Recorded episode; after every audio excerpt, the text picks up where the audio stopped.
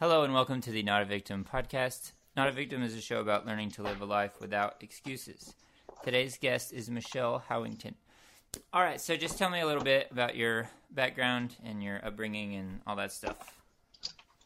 Okay, well, I had a pretty normal childhood. Um, you know, both parents in the home, they were very overly protective, I guess you would say, because, you know, mom didn't want, like, if we had company over, or we couldn't go anywhere. Everybody had to come to our house. Um, hmm. You know, just a normal childhood, nothing nothing out of the ordinary. Both parents were together, um, stayed that way until after I graduated high school.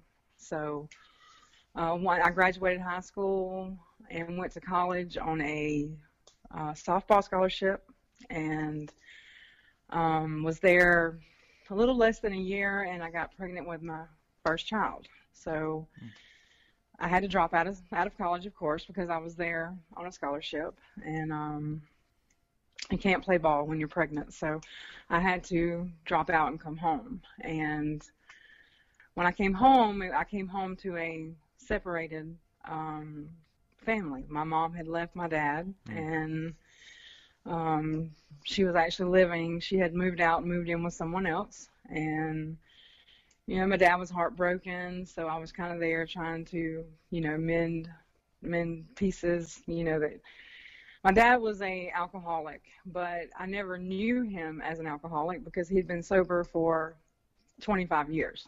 Mm. So, um, as soon as he started having kids, he got sober, and he stayed that way. So I never knew that side of him, um, but I heard stories. So, um, but yeah, pretty normal childhood, nothing nothing out of the ordinary, just overly protective parents, just, you know, mm. don't go anywhere, don't do this, don't do that. You can't, I wasn't allowed to wear makeup as, you know, a teenager, like, I wasn't, just stuff like that. So it's overly protective. So when I went to college, of course, I'm out of the home. I'm staying in a dorm, you know, just spread my wings to fly type thing. And I spread my wings the wrong way. So, um, but yeah, so that was, you know, I'm in the middle of an older brother and a younger brother. So I'm a middle child.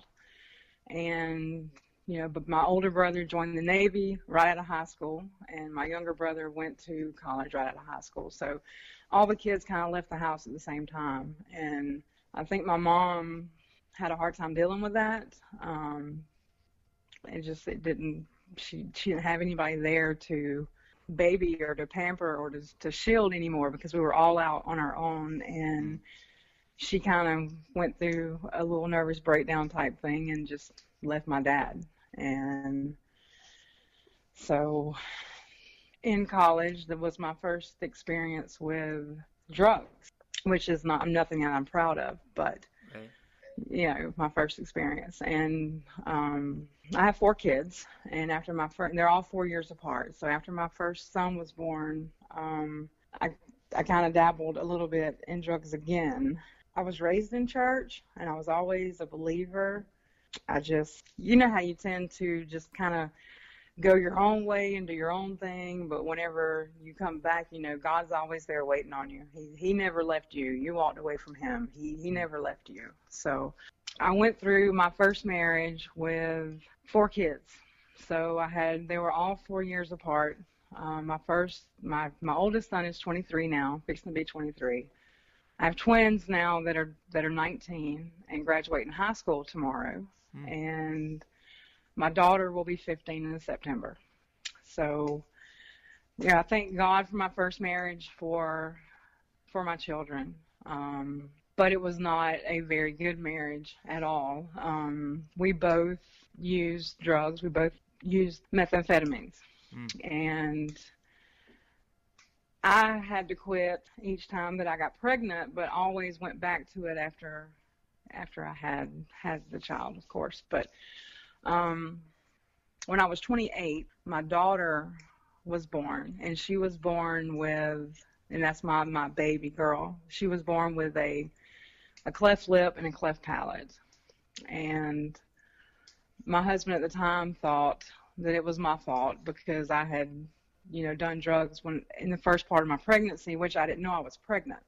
Mm. So he um, he blames all of that on me, which we had tests done, and it, it was ninety-nine point nine percent hereditary. So, you know, that hmm. kind of eased me a little bit, but at the same time, my ex-husband was adopted, so he has no idea about his birth mom or his birth dad, so he was adopted. So anyway, so at twenty-eight, I entered a rehab because I had lost custody of all of my kids because of drugs.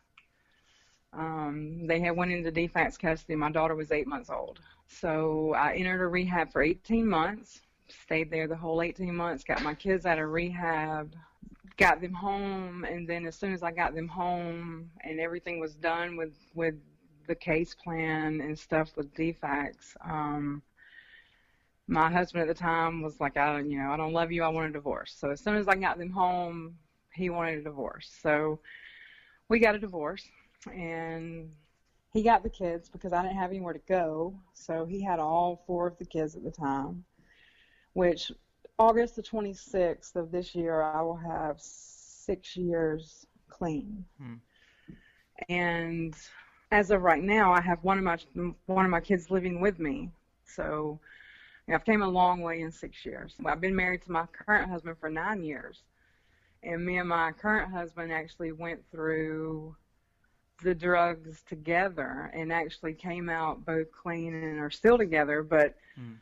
what I thought, you know, the reason of my, for my first divorce was because, you know, I hid stuff from him, and he divorced me because I lied to him about doing drugs. So I thought with my current husband, it would be different if I just didn't hide anything, and we, you know, I just told him the truth about everything, and we would be okay. And we tried that for about two years, and a lot of stuff happened, you know, that that shouldn't have. And when you're dealing with drugs, you just don't have any morals, you don't have any self-esteem, you don't have anything stopping you from doing whatever you're doing. And, you know, we've both went down that road, and I just thought it would be different if I didn't hide anything from him, and it was way different. So mm. I decided after after spending a little bit of time in jail, because I had, during the time I was doing drugs, um, my parents were huge enablers, and they would come and get me out every time I went to jail. And the last time I went to jail, which was August the twenty-sixth, two thousand twelve, my dad, who, my mom passed away at fifty-four, so she's been gone for nine years, and my dad did not come and get me this time. Mm. He let me stay in jail until my court date, and that was, that was my turning point. So, I mean, you always hear about jailhouse religion and how you find God when you're in jail, and it's just because you're in jail and you don't have anything else to do, but that's so not true. Like, it's not true. Mm. They give you a Bible when you go to jail. They give you a Bible, and that was all I had. And you don't realize how much you need God until he's all that you have. Mm. And, you know, I felt like my family had turned their back on me and didn't care about me and didn't love me, when in all reality it was they were doing what they needed to do for me. And I spent thirty days in jail, and when I got out, I was clean. My husband was clean. He had got out some couple of weeks after me, and, you know, we were both like, okay, if you're done with the drugs, then we can be together. If you're not done with the drugs, then we can't be together. And so we both happily married still after nine years, after going through the drugs. We're still happily together, happily married. And I owe it all to that thirty days I spent in jail. So you were talking about a minute ago about stigma of coming to God in jail and just the way that that's seen. And right. so there, there are two things going on there. There, some people um, obviously equate it to saying like, "Oh, so you did a horrible thing, and now you're saying that you have uh, some kind of religion or whatever, and because of that, you want all of us to just forget the horrible thing that you did.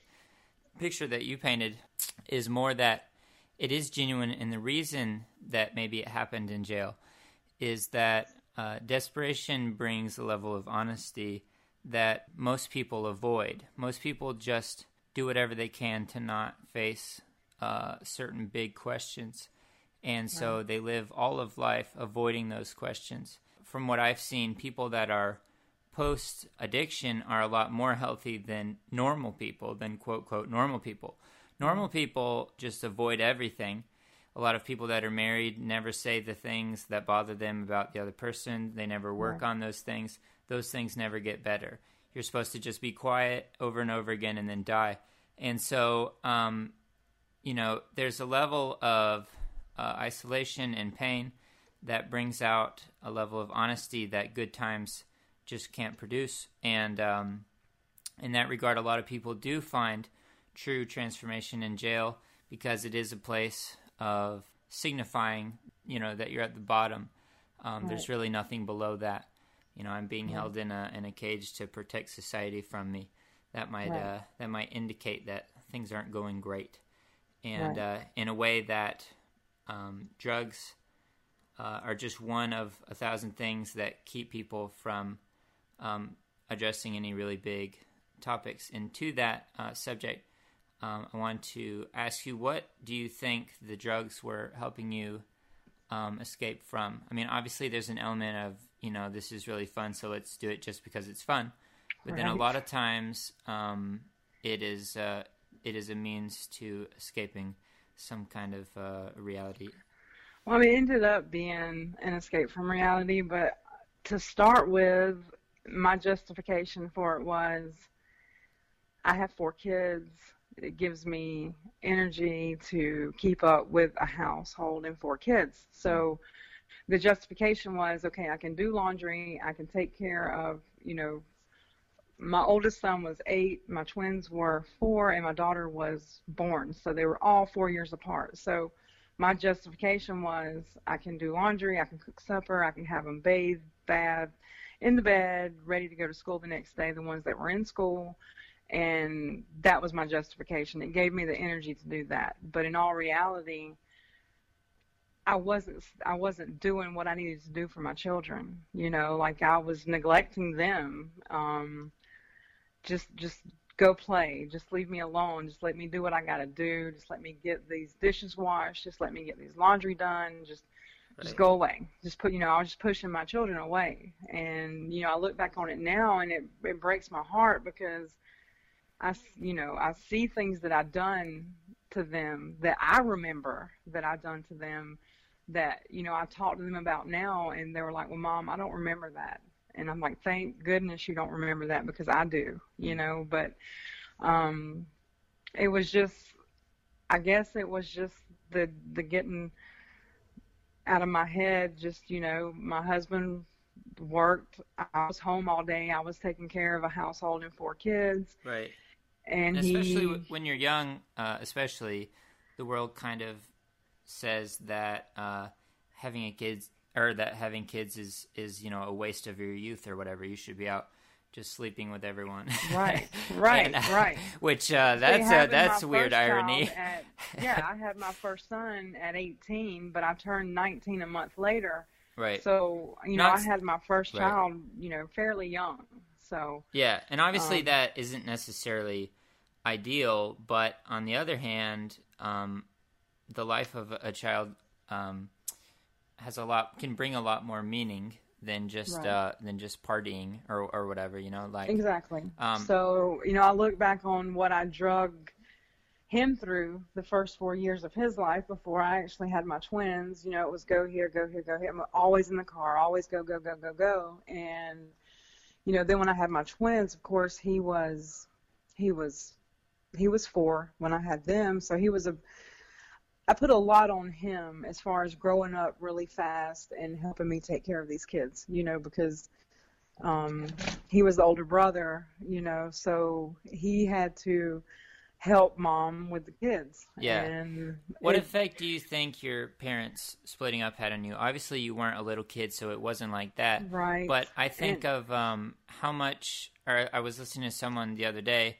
and they were talking about a lot of people that operate on impulse don't really um, – they don't really see long-term safety in their own life, and that, you know, when your parents split up or something like foundational like that breaks apart, it sort of breaks up what you thought couldn't be broken. And exactly. Um, and I think that had a huge impact on on me and, you know, on my, my, my siblings as well, because we were all grown and out of the house when it happened. So um, it's kind of like we felt like my mom had been just sitting and waiting on go, you mm. know, been waiting on us to get out of the house because, you know, she, like I said, if there was, we were, it was a normal childhood. If there was struggles in the home, we didn't know it. You know, they, they maintained, and hmm.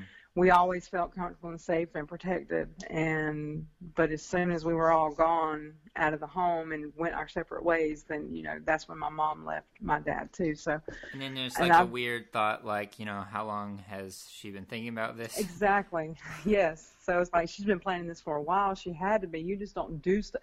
They were married for twenty-six, twenty-seven years.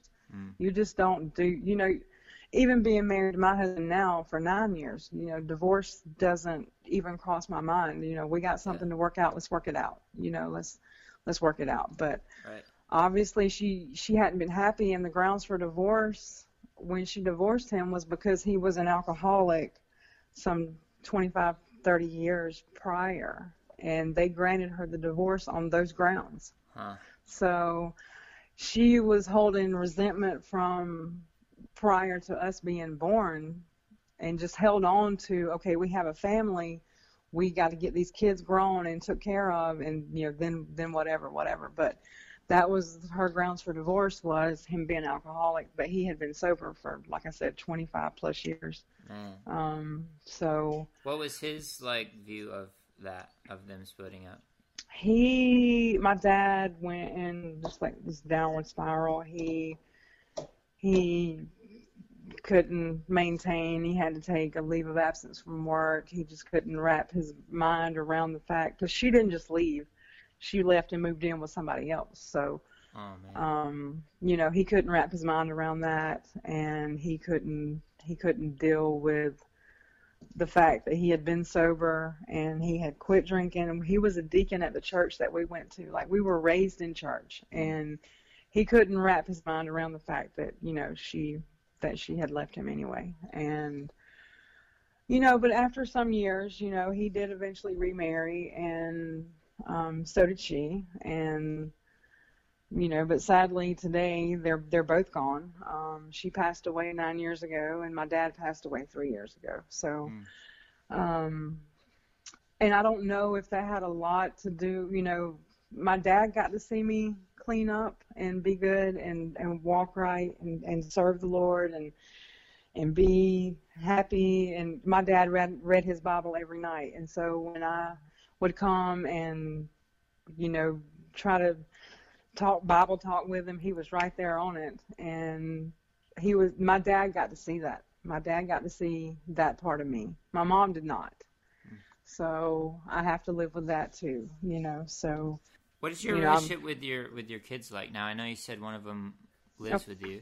Yeah, so my, one of my twins has moved in with me. Um, I never really lost contact with my with my kids. I just I didn't, while I was in my addiction, I just didn't, I guess, have time, you know. But um, my relationship with my children now is, is amazing. Um, my oldest son is twenty-three, and I have three grandkids by him, and they're wonderful grandkids. You can baby them and pamper them and fill them up with candy and send them home. Mm-hmm. And um, my twins are nineteen, and one of them is living with me. My daughter is coming, you know, I talked, I just got off of uh, FaceTime with her right before you called, and she, you know, she's coming to spend the summer with us. Um, it's just, the older they get, the more, I guess, they understand. And my daughter really don't remember that much about being in foster care and and all that situation because she was so young, but mm. you know, the, the older kids do, but they also understand now that, you know, look how far moms came and yeah. look what, because as soon as I got clean, I started, I started working this job, and I have done nothing but go up from there. Right. And I think that's cool too, because uh, a lot of people um, think that if, you know, if they miss the, their kids, you know, childhood years, that it's kind of over. And to some right. extent, obviously you, you can't rewind that, and there's, I can't. There's no two ways about that, but it is, it is cool that, um, that as they've become adults, that things are, are still able to be mended with them. Exactly. And they're, they, you know, I've had, I've, I've actually set them all down at different occasions and, you know, and talked to them about stuff that weighs heavy, heavy, heavy on my heart, that yeah. that I that I think about daily, or I go to bed thinking about at night. You know, and I've actually talked to them about it. And you know, there's been several times that they've like, Mom, we don't even remember, we don't remember that. Like, I'm like, mm. thank goodness you don't. But um, you know, there was there was horrible times when I was just trying to just push them away, and they just wanted some attention. They just wanted me. And I would just, you know, go, go, get away, get away, get away, let me do what I'm doing. And really what I was doing really didn't matter. You know, I should have been spending that time with them. And um, I regret that, but at the same time, I can't, like you said, I can't go back and change it, and I can't go back and take anything back. But, you know, my relationship with them now is, you know, my daughter calls me. She had a eighth grade little graduation ceremony thing the other night. She was like, Mom, I need clothes, help. So mm-hmm. I go pick her up and take her shopping for clothes, you know, and she gets what she wants, and she's happy, and she gets to graduate from her little eighth grade class and wear what she wants to wear, and, you know, she's happy. So, you know, we have that kind of relationship now. It's like, Mom, help, I need you, and mm. and I, I go I go save the day. So um. Yeah, that's great. Um, so I'm going to ask this question again just because oh, we'll get to that in a second. Yeah, okay. So just a little more specific thing. Have you ever had a season that you thought you would never come out of? And the reason I'm asking this again is because the idea is if someone's hearing this and they are in those shoes, they're in the shoes where they right now don't think that they'll come out of whatever they're in at the moment. Um, yeah, I just feel like you didn't really answer that question. Okay. okay. So, yeah. I'm so not I'm, letting it go. I'm sorry. That's fine. Um So the season that I felt like I wouldn't come out of was absolutely, you know, getting up or every day thinking that I had to use just to get through the day. Right. And, you know, then you, you do that, and then you got to do a little more just to get through the next part of the day or whatever. And right. you get in this trap of this endless circle of, you know, what I've got to do to get high, what I've got to do to get through this day. And that that season did will you have, last. Right. While that was happening, do you think you had, you know, at certain moments you would have guilt that you were in the cycle, and then that would, you know, sort of encourage it? You know what I mean? Where, like, did you have moments where you felt guilty that you were doing the drugs and that you were maybe uh, not being... I did, because I would call my children and say, you know, I'll be there in twenty minutes. I'll be there in twenty minutes. And... Four days later, I still hadn't got there, mm. you know? So, yes, and you get caught up in that, and you get caught up in the making excuses, and you get caught up in the, you know, I'll be there, or just I'm on my way. I'm on my way was my biggest, I'm on my way, and then I would never make it because you got you got all this other stuff to do. But you, that season will last, and you will continue in that season until...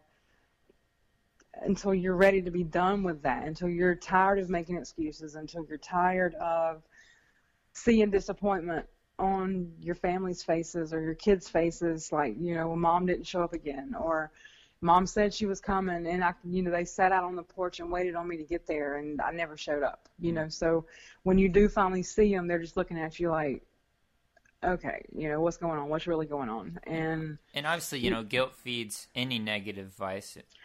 Right, so then you're feeling guilty, and then you didn't go, so why not do some more drugs, you know, just to, to cover that up, and it just, it's an endless circle, it is, and until my honest-to-God bottom was, going to jail, and my dad, my dad refusing to get me out, because my dad was my, my enabler. He was the one that, it didn't matter what happened, I was his only daughter. He would come and do whatever, you know. And mm.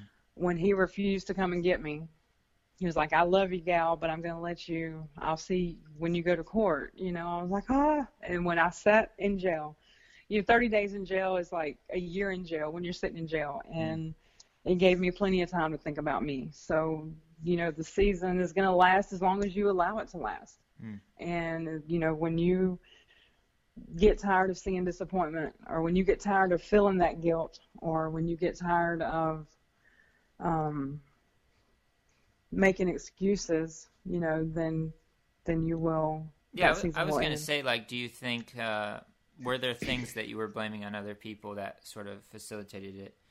Or that I, yeah. that I blamed on other people? I'm saying until that point, do you think you were blaming aspects of your life on other people, and that's oh, part of I what kept it. it? Yeah, exactly. I blamed everything on the fact that me and my ex-husband divorced. I blamed it on the fact that my parents separated. I blamed it on...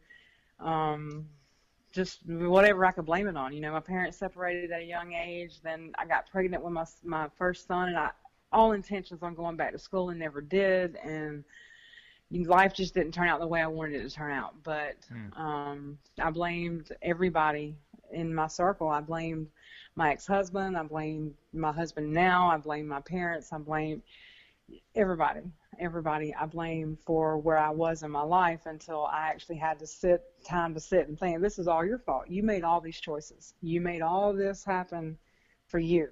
So um, I, I did. I blamed. And then I blamed God even. Usually, why would you let this happen? Why would you take my kids away from me? Mm. Well, I wasn't taking care of my kids. You know, like, they were better off where they were at the time. And, um, yeah, I had a lot of blame, a lot of anger, a lot of resentment, um, a lot of a lot of that built up. And I see, I see that in people all the time, where life so didn't go the way they thought it was going to go that they just say, like, internally they just say, like, screw it, like, let's just right. let's take whatever feels good right now, let's just do it, because right. this is already not the picture I had in my head. Right. And uh, I never thought, I never thought at, you know, thirty years old or thirty-five years old that I wouldn't have my kids. I never mm-hmm. thought that, you know, my ex-husband would keep them from me, which he had every right to keep them from me. You know, I never thought that I would be divorced. Like, divorcing was never an issue. Once you get married, that's it. You work through everything. You know, mm-hmm. I never thought any, I never thought I would be where I am, but thank goodness I am where I am today, because I, everything I've gone through thus far has made me the person that I am. And mm. I, I'm, I'm grateful and thankful for all that. And I thank God every day when I wake up. Thank you for where I'm at. Thank do you, you ever, do you ever know, uh, sorry, I'm going to okay. restart this phrase. This is why I edit the podcast. That's fine. Um, do you, do you have anyone in your life that you see their life and you think, oh, well, they must have hit bottom by now, but they internally, they don't, they haven't yet. They still haven't hit bottom yet. And so yes. they don't have any desire for anything different or anything better. And yes, uh, I've, my, my older, my older brother, who actually um, judged me for what I was going through at the time, he's struggling with his own addiction with prescription medication, because he had a, a really bad car wreck, and mm. he he is struggling with his own, and he's cut himself off from the whole family. And I try to reach out to him all the time, and I I can't get I can't get through to him. Um, but I also can't put myself back in that situation to where I can't help him unless he wants to help himself. So I can't go say, "Come on, let me save you," you know. Yeah.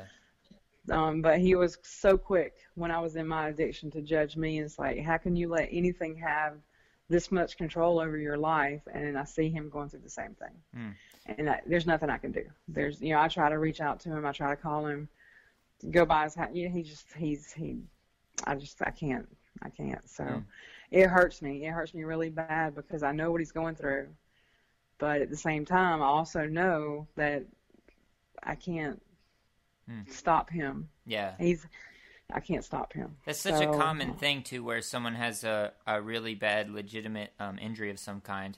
Right. And then, you and know, he actually was driving a eighteen-wheeler and had a wreck. And he was hurt really, really bad and was on pain medication for a couple of years. And it just escalated from there. Now he's buying him off the street.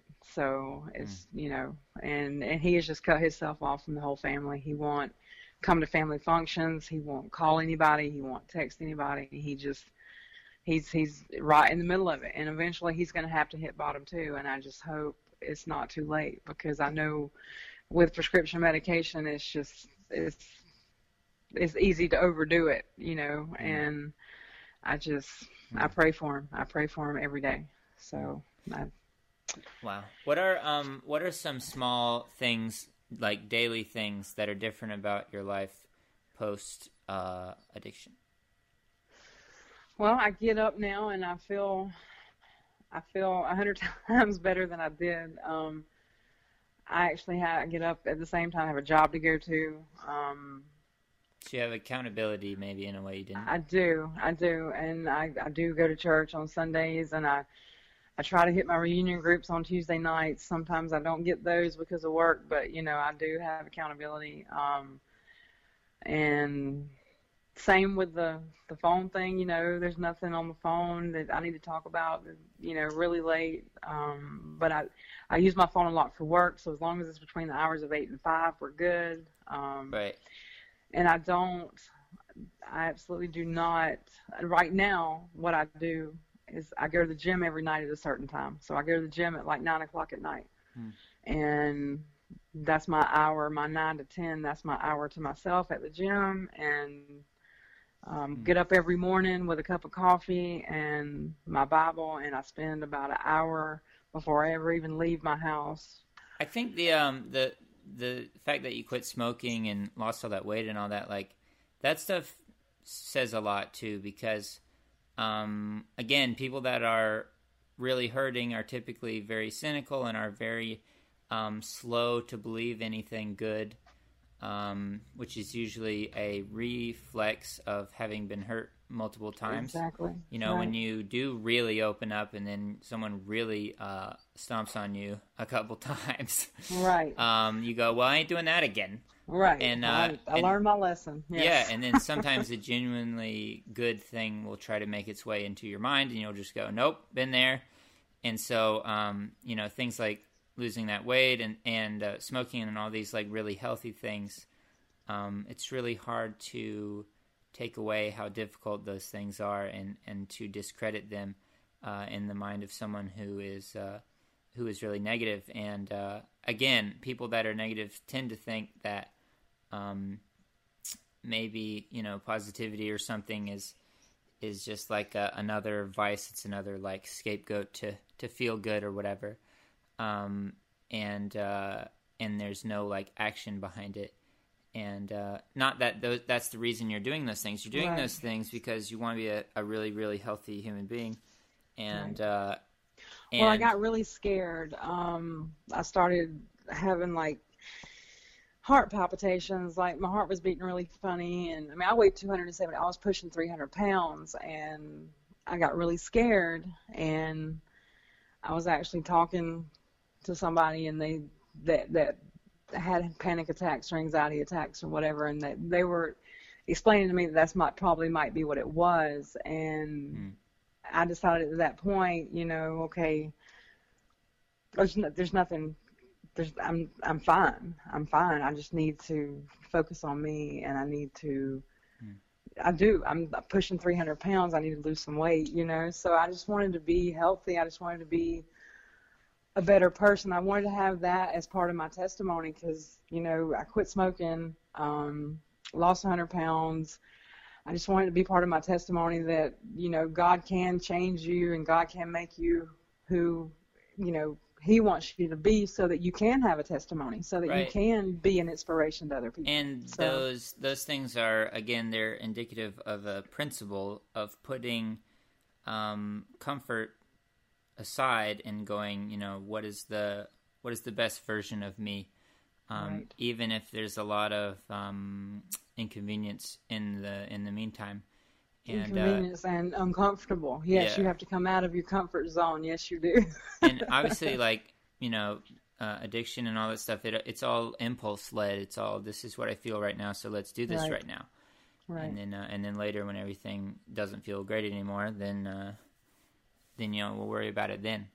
Right. And, uh, yeah, so I think that's really big. I also think it's really um, rare to find people that encourage, like, hey, max out your personal, um, the potential of, of what is within you. That, you know, it's really easy to to to uh, to just tell people, well, you know, just wh- however you are, don't worry about it. Just, um, you know, God loves you, however you are, and all that. Right. And and and that's a weird dichotomy because he does, like, nothing you do Um, one way or the other has anything to right. do with God's affection. Those are completely exactly. separate things. But um, it's a lot easier to say, like, um, you know, people should just accept you however you are. That's a lot easier to say because everyone loves hearing it than right. to say, why not be a really sharp version of you? Um, right. Or why not at least go in that direction? Um, right, yeah. You know, I feel like in some ways um, it's harder to live unhealthy than to get healthy. Um, it is.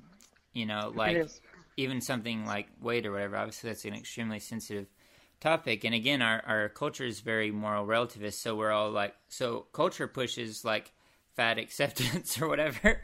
Right. And, uh, and I'm just going, look, no, uh, what they're saying is the heart of like the fat acceptance movement is, you know, if you're not, um, you know, uh, Angelina Jolie or whatever, you're still worth something. And that is a that is a, a worthwhile sentiment.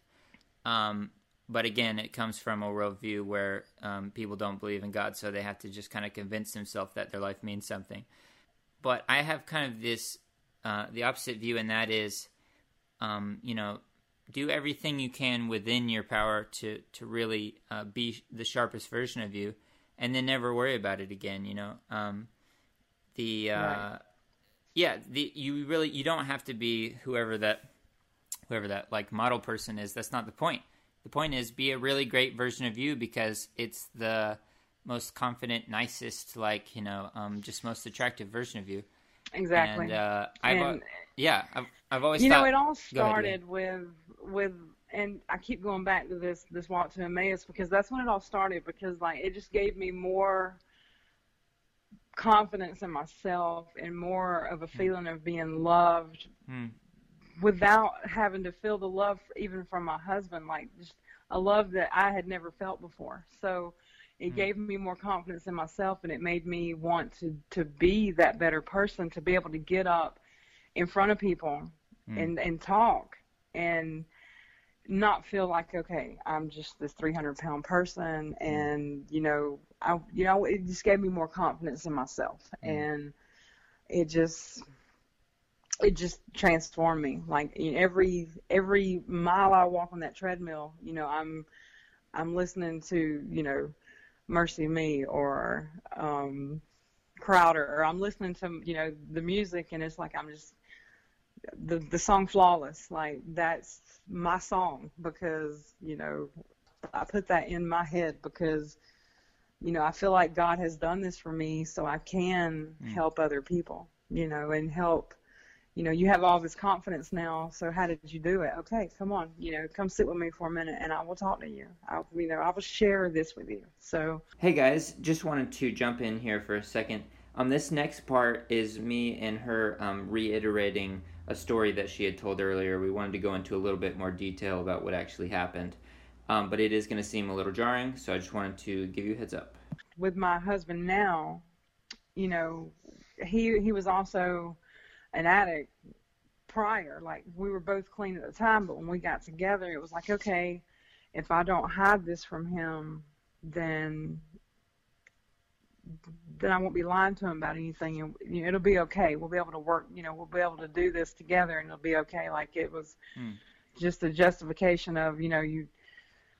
He hadn't used in a while, and I hadn't used in a while, but for some reason it came up that we were gonna we were gonna use, and it was like we just won't hide it from each other. We'll be okay. And um, that worked for a little while, um, for a very little while, and then I guess the just the addiction took over, and you know, there was nights that he wouldn't come home at all. There was nights that, you know, he was out doing his thing to, to get his high, and um, I was still trying to work and maintain a job, which didn't last very long when you're when you're doing drugs. But um, he he actually um, cheated on me, and I found out about it. So, and this was all drug related. So he actually cheated on me, and um, wanted a, you know,